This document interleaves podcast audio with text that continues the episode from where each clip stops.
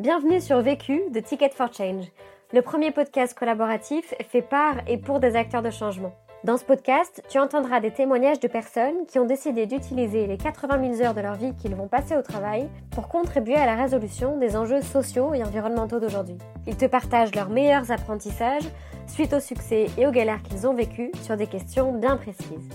Cet épisode a été réalisé par Barbara, formatrice, facilitatrice en développement des soft skills et en prise de parole en public elle a cofondé Mon Impro du Dimanche avec la conviction que l'improvisation théâtrale est un outil puissant de développement personnel et professionnel. Si toi aussi tu souhaites réaliser tes propres épisodes vécus, rendez-vous sur vécu.org. Et si tu apprécies ce podcast, n'hésite pas à nous laisser un commentaire et une pluie d'étoiles sur Apple Podcast. À jeudi prochain et bonne écoute. Je n'ai qu'une question à vous poser. C'est quoi la question? C'est quoi le problème? Vécu À chaque galère, des apprentissages. Vécu, des retours d'expérience pour gagner du temps et de l'énergie. Je m'appelle Pierre, moi j'ai écrit des livres et maintenant je fais des vidéos sur YouTube qui s'appellent euh, Les deux changer le monde en deux heures sur euh, plein de moyens d'agir à son échelle pour apprendre à changer le monde à son échelle et aider les gens à avancer dans leur quête de sens. Eh ben, quand je suis arrivé en école de commerce, je me suis pris une énorme baffe dans la gueule où j'étais là ah, c'est ça en fait les métiers euh, qu'on fait en sortant d'école de commerce, euh, ça va pas le faire quoi. Enfin, je voyais à des kilomètres à l'avance que euh, je serais pas heureux dans ces métiers-là. Donc j'ai fait une bonne dépression. Et euh, à force de chercher et de chercher, j'ai fini par découvrir l'entrepreneuriat social. Et en dernière année d'école, du coup, après avoir fait des stages dans l'entrepreneuriat social, je me ah c'est trop bien ce secteur. Il se trouve que j'adorais écrire, donc je me disais bon bah avant d'être diplômé et d'avoir un vrai job dans une association ou une start-up sociale euh, comme Ticket for Change ou autre, euh, je voudrais écrire un, livre sur euh, plein de choses qu'on peut faire à son échelle pour contribuer à un monde meilleur. Parce qu'il y a plein de gens qui ont envie de, qui sont impuissants face à nos problèmes de société, qui ont envie d'agir et qui savent pas qu'en fait il y a déjà beaucoup de choses qui, qui peuvent faire en contribuant à des projets euh, sociaux ou écolos qui marchent déjà, qui ont un impact euh, déjà, mais qui ont besoin de changer d'échelle. Du coup, j'ai fait un crowdfunding pour ce premier livre, euh, Changer le monde en deux heures, qui en fait a super bien marché. Là, je me suis dit, ah merde, en fait, ça intéresse des gens, c'est un projet un peu atypique, mais c'est quand même un, livre, enfin, c'est un produit que tu vends quand même, donc il y a quand même des bénéficiaires qui sont aussi des clients, des lecteurs, et du coup, euh, pourquoi pas essayer d'en vivre. Et donc, je me suis lancé direct en auto-entrepreneur, en fait, du coup, j'ai jamais été salarié. J'ai écrit euh, un livre par an pendant trois ans, euh, donc c'est une trilogie, Changer le monde en deux heures.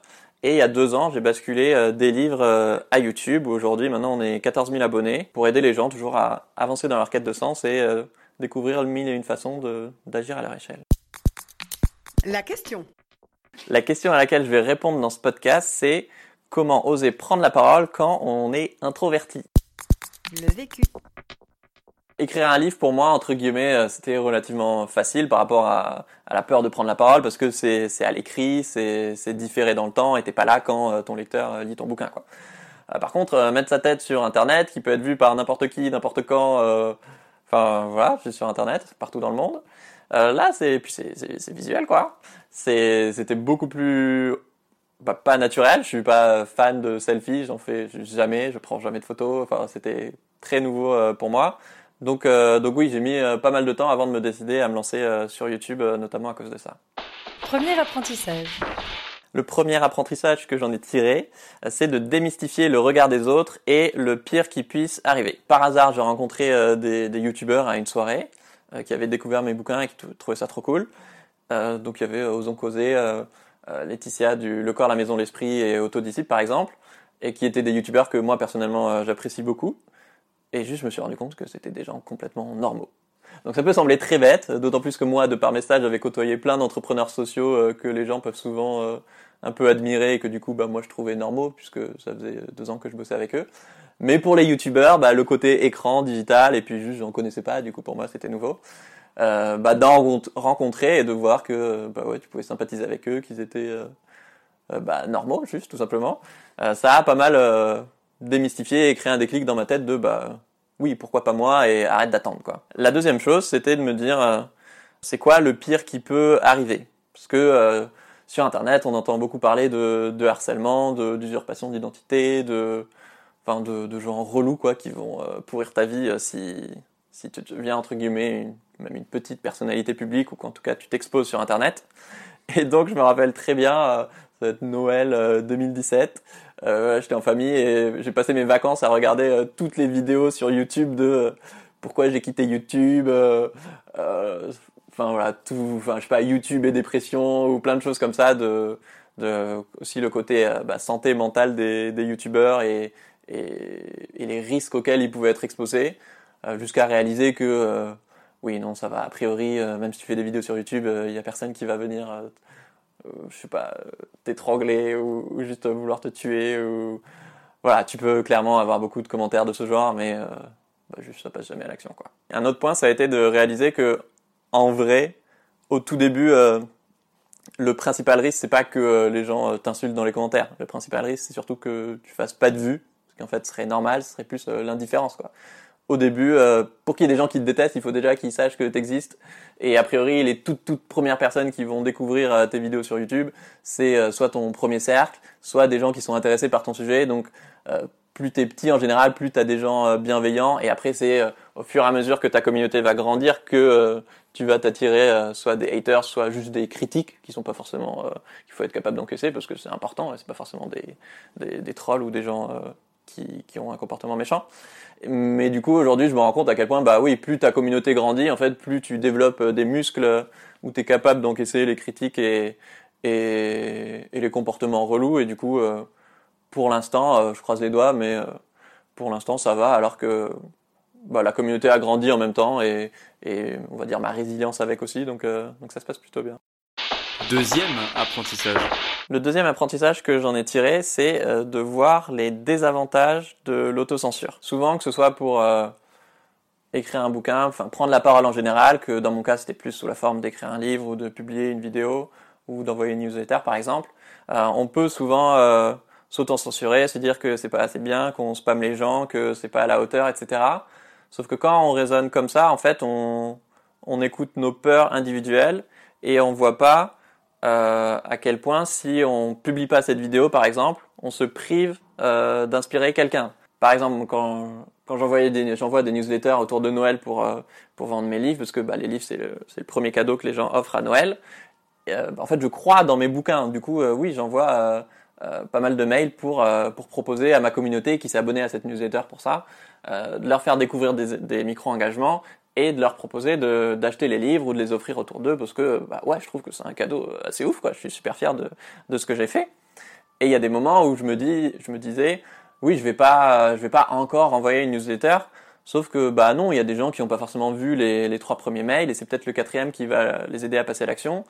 Et euh, qui je suis pour me priver d'inspirer une personne supplémentaire qui va peut-être euh, l'offrir euh, à son enfant ou à, ou à sa tante ou à son cousin, etc., qui lui du coup va peut-être euh, devenir végétarien, va peut-être euh, décider de travailler dans, je sais pas, dans l'agronomie, qui va peut-être euh, euh, donner plein d'affaires à, à Emmaüs en devenant minimaliste, etc.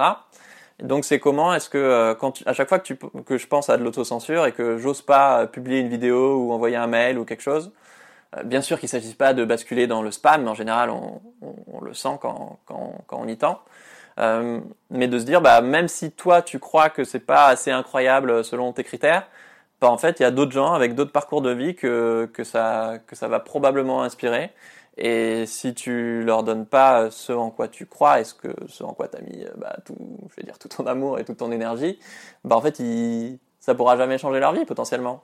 Peut-être que ça la changera pas, mais peut-être que ça la changera. Quand on se surprend en train de faire de l'autocensure, je trouve ça très puissant de se dire Ouais, mais et si ça change juste la vie d'une personne Bah, en fait, ça, ça, suffit, ça suffit à surmonter mes peurs. Troisième apprentissage.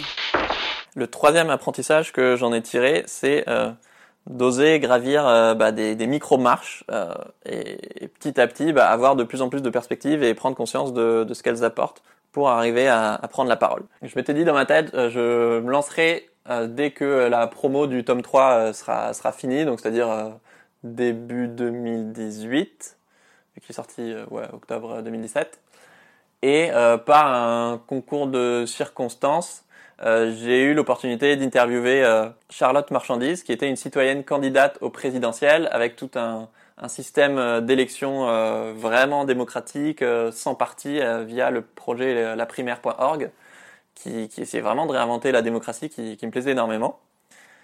Et donc j'étais là, bon, ok, donc euh, il y a quand même une citoyenne candidate au présidentiel qui va venir sur mon canapé euh, dans, dans 15 jours. Il faudrait peut-être quand même que je m'entraîne un minimum, quoi, que j'ai pas l'air complètement d'un, d'un pecno. En plus, c'est trop drôle parce que je, filmais euh, vraiment à l'arrache avec avec la webcam de mon ordinateur posée sur ma planche à repasser rose, quoi. Donc elle a rien dit quand elle a vu, mais bon, ça l'a fait marrer plus qu'autre chose. Mais bon, je voulais quand même être à, être à la hauteur, quoi. Au moins avoir testé quelques vidéos avant. Et il se trouve qu'il y a ma sœur qui est euh, passée chez moi euh, euh, cette semaine-là et que ma sœur qui m'inspire beaucoup, qui est hyper engagée chez, enfin, les médecins urgentistes et qui est aussi bénévole chez, chez Médecins du Monde. Et du coup, euh, j'ai fait, eh, eh, eh, tu veux pas faire une interview sur pour ma chaîne? Et du coup, elle a fait partie aussi de, je l'ai publié un peu plus tard, de, ça devait être la troisième vidéo. Mais du coup, ça m'a permis de, bah, de, de bêta tester, juste de faire une première vidéo euh, avec déjà plein d'erreurs que j'avais eu le temps de corriger pour euh, la grosse interview, on va dire, avec euh, cette citoyenne, bah, quand même candidate au présidentiel. Quoi. Ce qui m'a permis de dépasser le fait d'être introverti, pour moi, c'est d'avoir multiplié des expériences. Quoi. Je suis pas arrivé sur YouTube euh, du jour au lendemain. Moi, oui, je pense qu'il a, a fallu que que, que d'abord j'écrive euh, bah, quand même quatre bouquins, que du coup je fasse régulièrement entre guillemets des, des médias, de la radio ou, ou de la presse écrite, etc. Ou du coup des, ou des conférences où bah du coup petit à petit tu t'es amené à prendre la parole, puis des interviews avec des gens sur ma chaîne pour que je me sente à l'aise à moi me filmer tout seul euh, euh, bah, sur ma chaîne YouTube. Quatrième apprentissage. Le quatrième apprentissage que j'en ai tiré, c'est de, de se fixer des objectifs et, surtout des, défis qui, qui te parlent, quoi. Suffisamment ambitieux pour te faire flipper, et, mais quand même euh, relativement accessible. Mais quand même un peu ambitieux.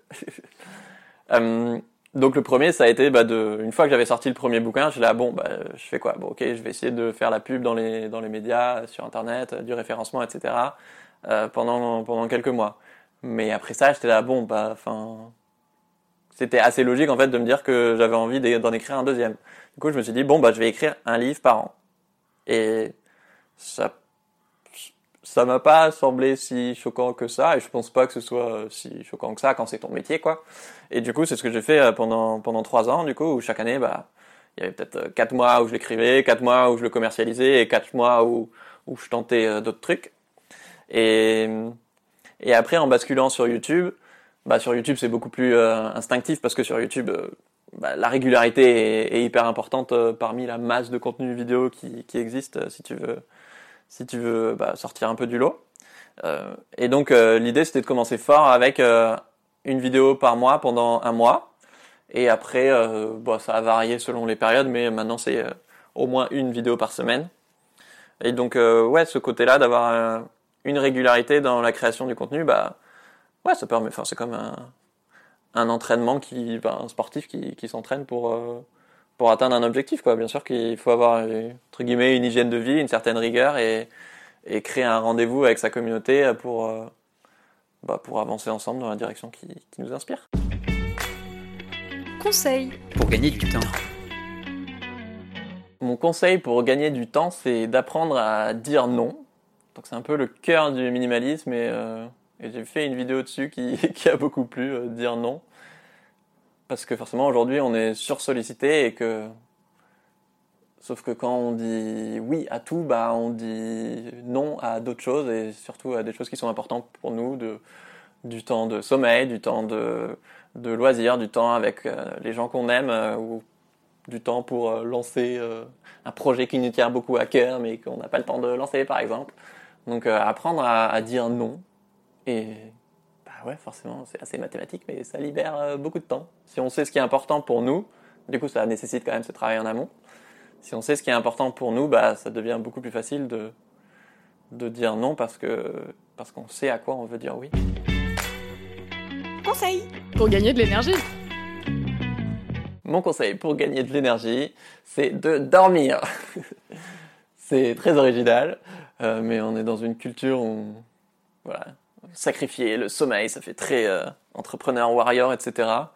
Euh, et tant mieux pour les gens qui euh, n'ont pas besoin de beaucoup dormir. Je sais que mon papy, il dort 5 heures par nuit et il va très bien.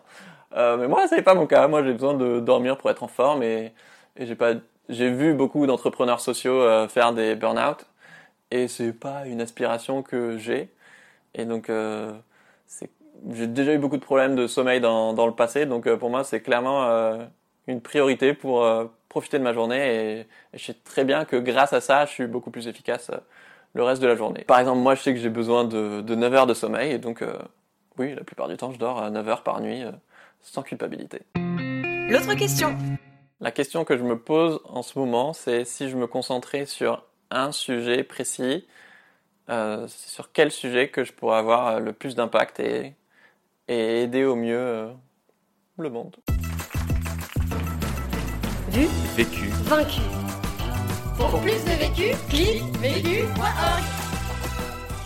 Je voulais te dire, euh, tu sais, on, on a tous nos petits problèmes. Vécu.